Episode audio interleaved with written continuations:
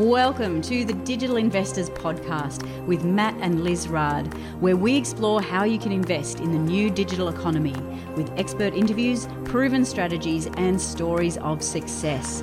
Get inspired to grow your portfolio for the future. G'day, everyone, and welcome to the Digital Investor Show. I'm your host, Matt Raad, and today we've got a really special guest all the way from New York, John Chen. Now, why why this is going to be such a fascinating interview is John like most of our community, started out quite small on Flippa, buying small niche websites under $10,000, but he's been able to scale that up into a multi million dollar business. And what we are going to do today is have a look at some of his strategies because John was also able to do that very, very quickly.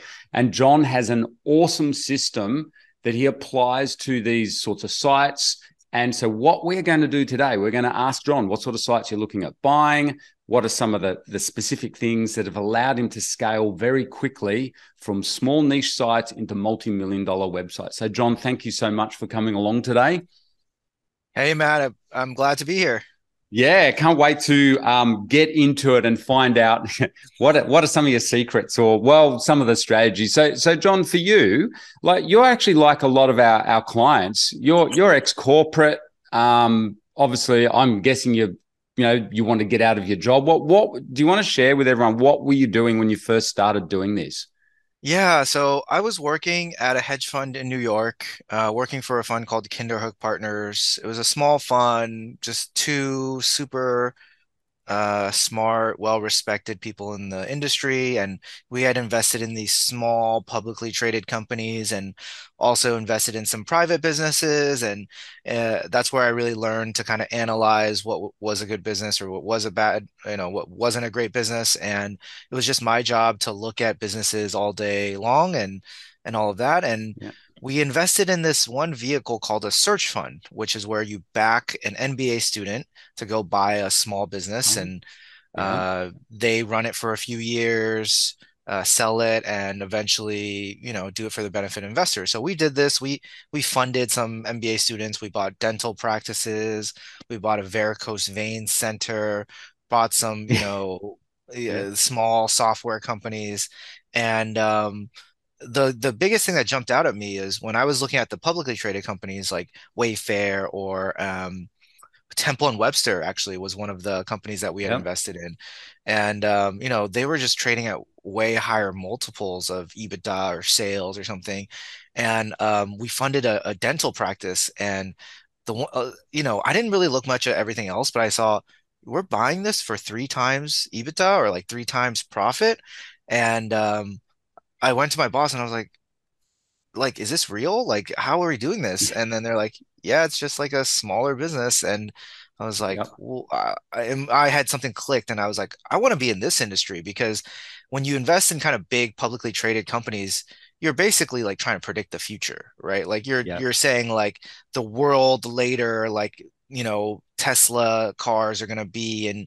this many countries and this is how many you know they're going to sell and there's some built-in expectation. But with when you buy something at 3 times profit it's like if it stays at its level of profit for 3 years it's pretty good you know? So that's mm-hmm. assuming you don't even grow it or anything. So um I just thought I want to I want to be in this kind of field, but I didn't have any money or um, investors or you know a track record or anything like that so i went on flippa and and bought this small jewelry business for seven and a half thousand dollars and. I treated it as like a real life MBA. And I thought I was going to lose the whole 8,000. I was like, okay with losing it, you know, but I tried it and, and here I am. Yeah. So, and here you are, sound very humble. How much did you sell that website for? Because it's a fantastic result. Yeah. So when I bought the business, it was doing a thousand dollars a month in revenue, just yep. kind of husband and wife couple selling to their friends.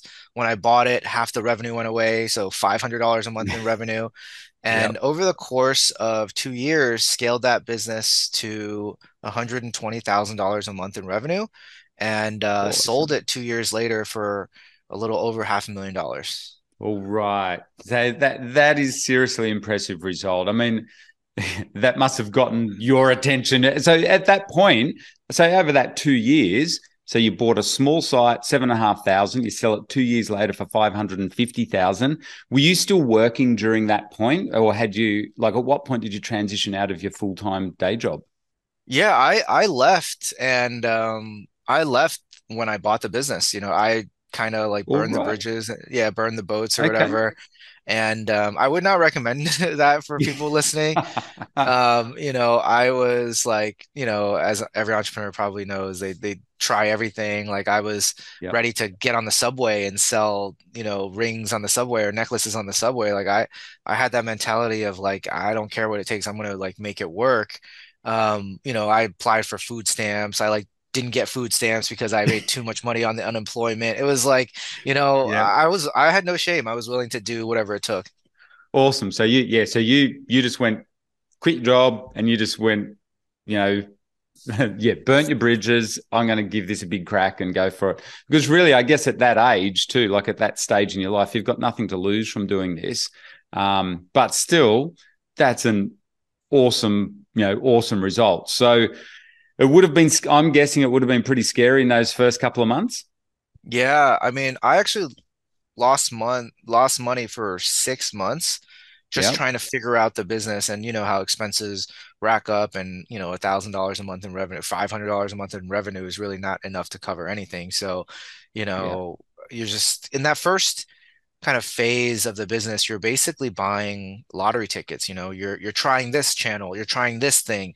Most of it's not going to work and you you just have to be crazy enough to believe the next thing is just going to work. So i was crazy enough to believe and uh, eventually found product market fit and everything but we can talk about that in a in a little bit. Yeah because so out of out of interest did you find going online so you you're a business analyst right? In in yeah. say your your chosen original career. Did you find those skills helpful for you? Because going online is quite a different business to you know if the standard sort of businesses you would have been looking at but were there certain principles that worked for you? Uh yeah i mean i think my background as a hedge fund analyst helped in that i was uh, I kind of subconsciously knew what a good business was going to be. Um, yeah. You know, I remember I had this one conversation with my boss at the hedge fund one time, and I was like, "Is higher gross margin always better? Is there sometimes like you want lower margin?" And they're like, "No, higher higher margin's always better." So, yeah. uh, you know, I, I subconsciously knew. I guess when I was looking at the jewelry company, all I knew was jewelry is pretty high margin. Uh, it's pretty light to ship and that's yep. all I knew. And and I was like, I, I'll figure out the rest. And I jumped awesome. in, and I think buying a business that small really gives you doesn't give you much, but it does give you kind of focus in saying like, I'm doing jewelry, you know, because yep. if there wasn't any revenue, I think a lot of times entrepreneurs get really discouraged very quickly. So they always want to move on to a different thing. They have tons of different ideas. And then they're like, they jump on and they're like, oh, I want to do this and they do it and and you know three months goes by and there's no revenue and then you're like ah do i really want to do this? So i think buying a business really helps solve that because you have a little bit of something. Now you're just like okay how do i build it? Yeah, and and it's really interesting. I mean, seriously, well done because even though you say you you had some skills, really the actual day-to-day practical skills of what you bought you had no training in whatsoever. You're a total beginner. So you've had yeah. to learn the running of this site on the go. And we should mention here john the style of site because you you bought an interesting site that you're saying jewelry and everything. This is an e-commerce site isn't it? But let's clarify what it is and what it isn't because most of our audience as you as you would know would understand you know e-commerce or think of amazon what sort of site was this this site so this is your first site, never been online before, brand new to yeah. What did you buy? Yeah, so I bought a Shopify site. It was a direct to consumer site. Uh, they didn't sell on Amazon. Uh, mm. I don't really, you know, I know Amazon is the biggest channel and people have built businesses and brands off the back of Amazon. Um, but I haven't had that much success with it. And I hmm. specifically mm. wanted to be in a category that was not on Amazon. And the reason I didn't want to be on Amazon was because, um, you know, I think there was like a few theories I had, you know, higher margins always better, light and easy to ship. But then I thought, um, you know, I want to be in certain categories that were more kind of emotional or, or because if you think about the way people purchase, especially here in America, um, they if you're if it's anything that you search for, you know, like a stapler is the example I always use, or uh, you know, anything that's like utilitarian, a lot of furniture, clothing rack, whatever it is, chair. You just go on Amazon and you search stapler, purple stapler, Yep. two pack purple stapler. So, and then you just look on the first page and whatever has a best mix of reviews and kind of lower price, you make that price to value judgment. And then you're just probably going to buy it from Amazon because you're going to get in a couple days. So I didn't want to make like, you know, I didn't want to be in a business that sold these, you know, kind of demand capture type products. I wanted to be in an industry that was more emotional. So I first did jewelry. Uh, now a couple of the brands we own do apparel. And it's those are things that, you know, Amazon hasn't really figured out yet. So uh and I and I think the because the way people shop for apparel is they don't say like, "Oh, I need a dress." You know, they they kind of see this dress on social media or um, on an influencer or on their friend, and they're like, "Oh, that's a really cool dress. Where'd you get that from?" "Oh, I've never heard of this brand. Oh, let me look them up." Kind of, "Oh, maybe I'll bookmark it for later," type of thing. Whereas Amazon is just you know, if you can search it, you're probably going to buy it on Amazon. It's commodity. That that is super smart. So any of you listening, listen very carefully to what John has. One of his big key strategies here is buying products that are differenti- differentiated, but based on emotion. Now, because you're buying that, that is super smart, and you still do that now too, don't you? That that is kind of that's one of your big winning strategies. But it brings up another couple of fascinating questions you don't look like you've you know formally trained in fashion or, or or, creative you know you're a business analyst kind of the opposite of what you've ended up making millions out of. So what what uh, how the hell have you been able to do that? Or was it easier than you found when you went online? Like did you find you needed to have fashion background or creative background?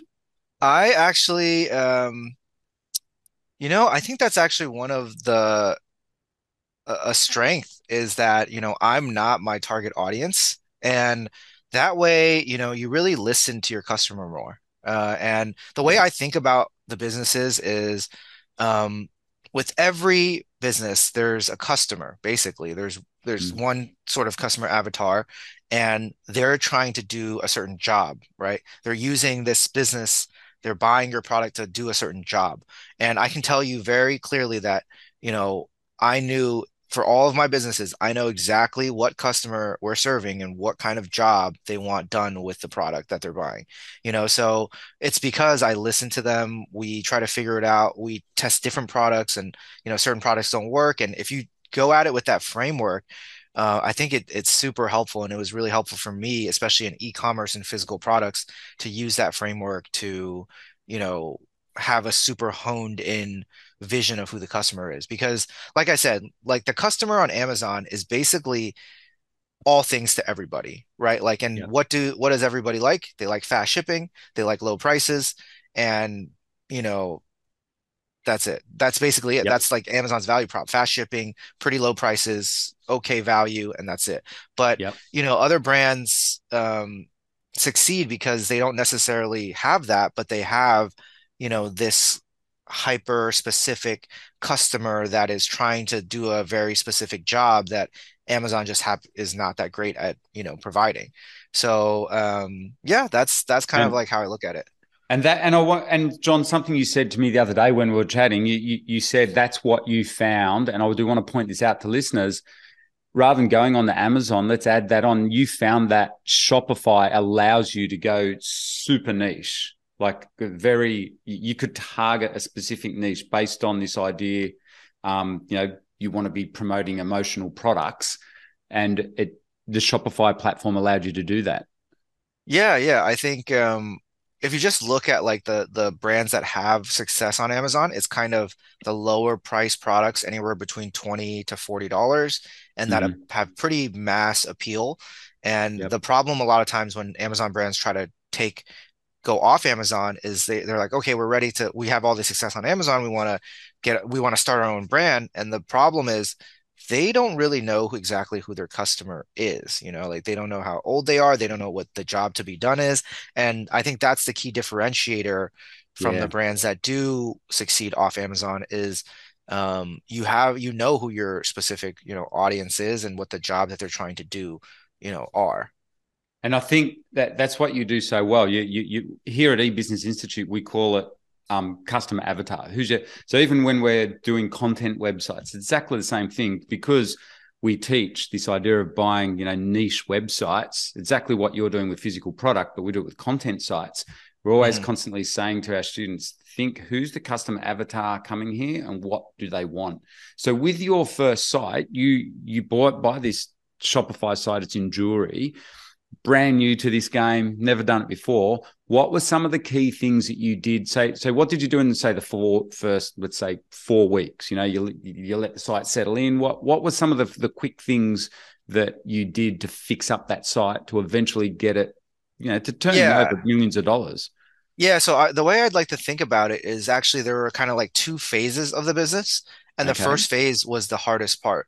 I basically started a brand new business, but I just had the guise of this i didn't have to make the logo basically. Like i had i had the brand but i found product market fit uh within the brand. So like the the jewelry or the style of jewelry that the the original owners were selling didn't really uh work that well with paid advertising or it, did, it didn't really have big product market fit right? Mm-hmm. so i basically tested a bunch of different styles of jewelry and yeah. this, the first phase I called, you know, trying to find product market fit and trying to find this job to be done. And I didn't do it well. I basically brute force my way into it by testing lots of different products you know? So at, at one point i was testing cat jewelry and dog jewelry at the same time. Okay. i was like well cat dog cat owners dog owners whatever. What, what, what, do you want? Do you want this or you want a cat ring or like a dog ring? Like which one do you want? Yeah. and yeah. i was just trying all types of different things like gemstones this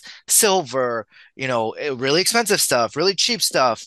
And um and eventually the one kind of um phenomenon we stumbled upon was this was in 2017 2018 which um, now there's tons of these type of jewelry companies but back then there were a couple. And we came upon this phenomenon of you know dainty delicate everyday fine jewelry where yeah. you know jewelry around that time had been either super expensive or super cheap you know costume type stuff. And there wasn't this kind of mid-range market for for jewelry that looked expensive, but you know wasn't costume, right? So it was kind of that mid range. So um, I tested this one style and it did really, really well. And basically, overnight, we went from that thousand dollars a month in revenue to forty to fifty thousand dollars a month in revenue once wow. we found that product market fit. Yeah. And were you growing this with SEO and paid traffic? How does it work with Shopify or on that particular one? Yeah, so uh, for that specific one, it was it was mostly paid ads. So we were yep. test lots of different styles, uh, different creative, different landing pages, like all types of different things, different products. The product has the most, I guess, uh, would affect your performance the most. So yep. we would test tons of different products, and one day we just got lucky and found this one style of jewelry that did really well or or really hit this kind of nerve in the market. And basically yeah i mean it was mostly paid advertising but it was testing it across lots of different you know channels. Lots of yeah so lots of testing until you found that product to market fit with the custom and that you know that ties in with the custom avatar. And so is that still with with your other sites? So you then went on so you sold that one for 550,000 so I'm presuming yep. that gave you a bit of a bank to to do it again rinse and repeat. Is that still the same strategy now? So your next site was that the wedding um was that the wedding what was your next site that you got success with? Yeah so it was a, a plus size women's apparel one. That's right yeah and yeah. That, so no, go ahead. Sorry. So is that are you happy to share how much you spent on that and like yeah Yeah, so that business we bought, I bought for 60,000. It came with Yep. 30,000 of inventory. Um, it was doing around 10,000 a month in revenue, and last year we did 1.8 million in revenue. Well done. That is, uh, how long did it take you to get it to 1.8 mil? Uh, probably a year and a half. Yeah. Wow. Okay. That's impressive. So it was first doing what, a year in revenues? It was probably doing like one, I would say anywhere between 120, probably like a 120 to 150 a year in in And revenue, and yeah, you've more than 10x Yeah. by applying this. And was it the same process, would you say? So you identified plus size market. What's some of the success or what were the things that you noticed there? And was it the same process? I guess I'm asking you, you just test and measured and really dialed in on the customer? It was it was actually easier because when we, when I bought the jewelry business, I had to find product market fit in that I had to f find the a different customer basically, and the job to be done was Yeah. the job to be done was uh, I want jewelry, specifically rings that look expensive, that look like they're made out of solid gold, but they're Yep. not, and they're more affordable, right? So uh, we our average order value is around a hundred dollars. That's for for a couple of rings. That that's not, you know, cheap, but it's not super expensive either. Uh, with the plus size business, uh, it was more established in that it had a customer who had Mhm. a job that wanted to be done. So it was a plus size uh, woman who basically only bought the outfits for events to dress up for parties, for going out. So it wasn't any type of plus size wear. It wasn't, you know, just, you know, basics or jeans or anything like that. It's I specifically want to make a show. I want to be a showstopper. I want to get lots of compliments. I want to kind of be more out there, uh, there, you know, and we have a lot of sequins, a lot of two-tone, a lot of kind of color block outfits. And um, it was that through that process of identifying what, what kind of like outfits do the, does the customer really want? That way, you know, when we're going through the merchandising process of, oh, what kind of new style should we introduce to this same customer? It was a lot easier to scale that and to grow and even the paid advertising and the UGC, all of that.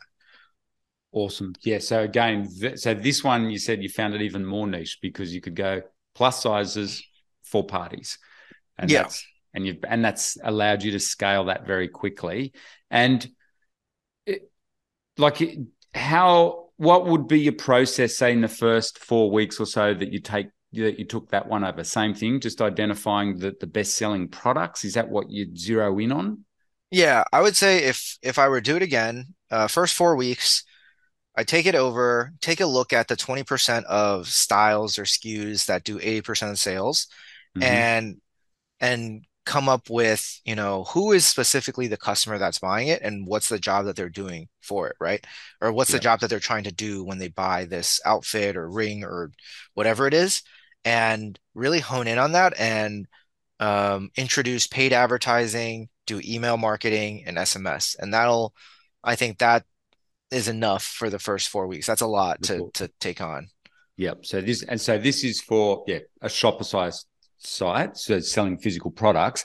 So John, when you've got this process in place for renovating websites or or you know growth strategy for for these websites, let's go back to the the buying side of websites. Are you you're still actively out there, you know, buying websites? You're a serial entrepreneur now. You do this full time, obviously. Um, hmm how many and even let's go back even to your first one how many deals would you look at on flippa Yeah, uh, I would say I looked at maybe 50 to 100, and I very quickly knew if something was like not for me, and then um and then decided on the jewelry business.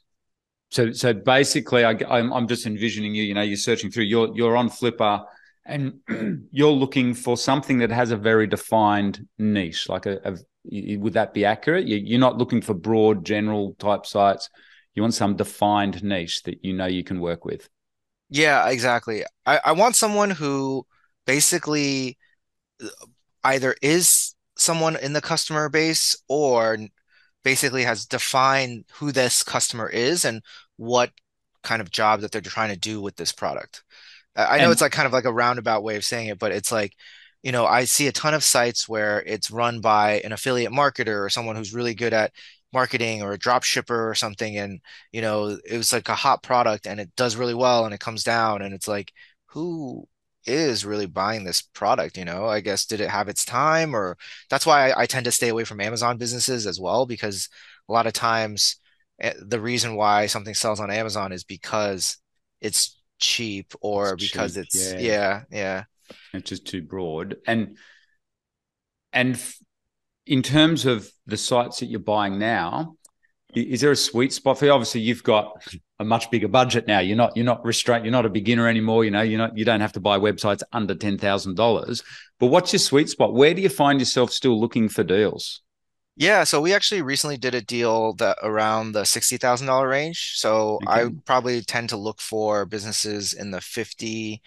to two hundred thousand dollar range, and yep. then knowing that that has a well more chance of a more defined product market fit, and then you know hopefully can grow that and scale that up as well. Yeah, so you've got a, a, big, a big, yeah, upside there. So relatively compared to bricks and mortar businesses, you know, th- this, these are still very low investments to get into. You know, fifty thousand to, you know, up to two hundred thousand, and with your skills now, able to scale it so high. And so with your skills, John, because they are obviously so impressive, and you know, you've got this dialed in what else are you doing now? Because this is this is super cool. I want you to share this with with the guys. What's the next step for you? Yeah, so I'm yeah, so I I get a ton of requests on you know LinkedIn or Flippa or just getting messages, and um, if anybody wants to learn about you know my process of how I do it, you, they can go to amplifycapital.us, and mm-hmm. uh, I ha- I do a weekly newsletter where I share kind of the stories and tactics and all of that. Uh, that's totally free. And I'm also starting a fund on Flippa, uh, Flippa Invest, where um, we're raising a million dollars to buy maybe three to five of these smaller e-commerce businesses, grow them, and then scale them, and then um, hopefully exit them for the benefit of investors. So uh, I think that's only for accredited investors. So if anyone's interested, they can go to amplifycapital.us or Flippa Invest and they should have all the info in there. Mate, well done. Here you are, young guy, you know, quit your job, like burn all your bridges. What was it back in 2017? And what, only five years later, you are starting your own investment fund, buying and selling web or buying up websites. That's seriously impressive. Do you ever do you ever pinch yourself? Yeah, I mean, yeah, I mean, it's crazy. It's crazy how fast time or how fast things have happened and how fast I was able to grow the business. Like, I think if you were to tell me, you know, five years ago that, uh, you know, I'd be in this position, I, I don't think I'd believe you. But I think when you kind of take the leap of faith and kind of put all your efforts and, and into, into something, I think, you know, a lot of things can happen, especially after the first couple years when you start to kind of figure it out. Yeah, that, that like it, it's seriously impressive result to go from absolute beginner buying websites through to running an investment firm where you're raising a million dollars to buy websites and to scale them up. And I'm sure you're going to be doing a lot bigger things. But, uh, you know, I, I, often at this point, it gets me wondering, well, what's your your background, like your family background? Do you come from a family of entrepreneurs? Where do you think you get this full on entrepreneurial bent? What did what did you what did your dad do? What did your mum used to do? Yeah, no, no, I don't. My parents are not entrepreneurs at all. Um, Yeah. I think when I told my parents I wanted to do like not work for another job, I think my parents were still sending me LinkedIn job posts for months, like for almost up to like a year. Like I think it wasn't until like I sold the first business they're like, okay, all right, you you don't have to get a job, I guess. But I think um so I was actually born in China. I moved to the US. I moved around a ton. Uh, yeah. My dad was doing his PhD and he worked as a chemist for a, this large pharmaceutical company in the US called Roche. Um, yeah. They're like Swiss based, I think. But um, yeah, I, I remember distinctly coming home as a kid and my dad got this patent for um, for like right. this cancer yeah for for this cancer inhibitor type thing and um, i was just a kid so i was like oh my God, like my dad cured cancer. And my and my first thought, my first thought was not like, oh, how much good are we doing for the world and disease yeah. is gone. I was like, Dad, are we rich? Yeah. And and my dad's like, no, we're not rich. Um, this is just part of the gig. They pay for my salary. So anything I discover, I have to sell to the company for a dollar. And I think my dad at the time was making like seventy or eighty thousand dollars a year. And I was like, I don't want to do that. Like, I don't want to dedicate my entire life to yep. make seventy or eighty thousand dollars a year. And if I discover the cure for cancer, like I deserve some like I deserve to be rich or wealthy. So I think I always thought of it when I was taking the plunge because that's like the scariest part is like, you know, okay, you know, what do I do? Like, what if I don't have enough money? And it's really easy to get yourself mm. in a scarce mindset. And yeah. I, the way I, I kind of like thought about it was I can always go back to making 70 or 80,000 dollars a year. Like I have yeah. those skills. I can always default to that. I can try this for a few years. I'm, I do not have kids or a wife or a mortgage or anything like that. Like, let me just try to do this. And um, it didn't make things like easier, but it it made the mindset of like it's okay to take this risk or it's it's right to like jump and do this. So um, yeah, yeah that's how kind of how I thought about it. Yeah. That's super cool. I think that's really good advice, John. Thanks, thanks for sharing that that personal side, that mindset side there, because I think that's the case for a lot of our our listeners. They're like you. They're, they're from corporate backgrounds, and they're weighing up. You know, do we quit our job? And I know we've got a lot of younger people as well listening now too, who are probably in your age group, and you know they're going to hear that and go, yeah, you know what, that that there's nothing to lose by taking a year out and having a crack at this because I'm presuming you've got no regrets about it. Oh, I think it was the best decision of my life. I think, um, you know, like you're hearing about all of your. I have a lot of friends who work in these like tech companies and you know all these layoffs and stuff like that, and you know it's it's cushy until it's not. And yep. you know, I think in the yeah. next five to ten years, you'll see a lot more entrepreneurs kind of popping up just because they they're realizing like, hey, these cushy jobs at Facebook aren't you know going to last. So it's not you know they have great food and all of that but yeah. it's not really well, worth it yeah and for you too as a young guy when you think about think of the assets that you've built for yourself now you've got multiple websites worth potentially millions of dollars versus swapping time for money you know okay it was a pretty cool job and everything but you know swapping time for money and like like you found with your dad potentially later on not getting any asset out of it just earning a, a a yearly wage. Whereas now you're not only earning good money out of these, but you've got these assets that you can sell and and flip and basically just keep building up that asset base. So it's like owning, you know, it's like owning your own real estate, really, that that you're in control of and that you get to fix up and make even more money out of. What do you enjoy most about what you do now when you look like you know here we are talking about say your dad or looking back at what you did where you're swapping time for money in a pretty stressful corporate role. What do you like yeah. most about what you do today? It, it, it's got to be like the freedom you know? And i think yeah it's like unparalleled. Like i can leave for a week or two weeks or just if i decide that monday i want to go to the grocery store or you know, stay at home or do whatever, like I can do that. And I actually joke because sometimes, you know, I'm so focused in the business, I want to go in and grind and do all this. And a lot of times when I'm on vacation are the days that we do the most amount of sales. And I'm like, well, this is like kind of, you know, yeah, that's that's pretty cool, isn't it? Well, John, I do want to say a big, big thank you for sharing so much today with our community. And we'll put the links to um, Amplify in the show notes below. So if you're interested in reaching out to John, or if you're a sophisticated investor and you want to check out what John's up to and maybe reach out to him. And um, big thank you, John, for coming along. And if you're a total beginner and you haven't yet done our masterclass, if you want to learn how to buy and sell websites, starting out small like John did, make sure you sign up for our free masterclass at ebusinessinstitute.com.au forward slash masterclass. But we'll see you on the next podcast. Thanks, Matt. See you guys. You've been listening to a Digital Investors podcast with Matt and Liz Raad from the eBusiness Institute. If you'd like more great content, interviews, and inspiration, make sure you subscribe here in your podcast app or visit digitalinvestors.com for more insights into the future of investing online.